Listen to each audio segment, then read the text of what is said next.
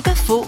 Son fils a été emporté par la terrible maladie de Charcot. Florence Boviel explique pourquoi elle témoigne de sa foi en Dieu envers et contre tout.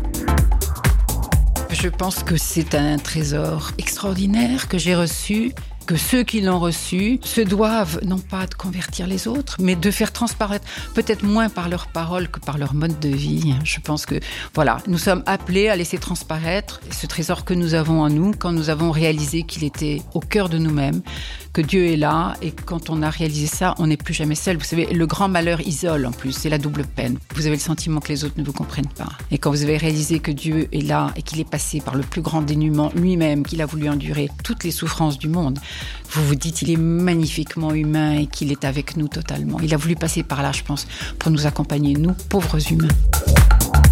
C'est pas faux, vous a été proposé par Parole.fm.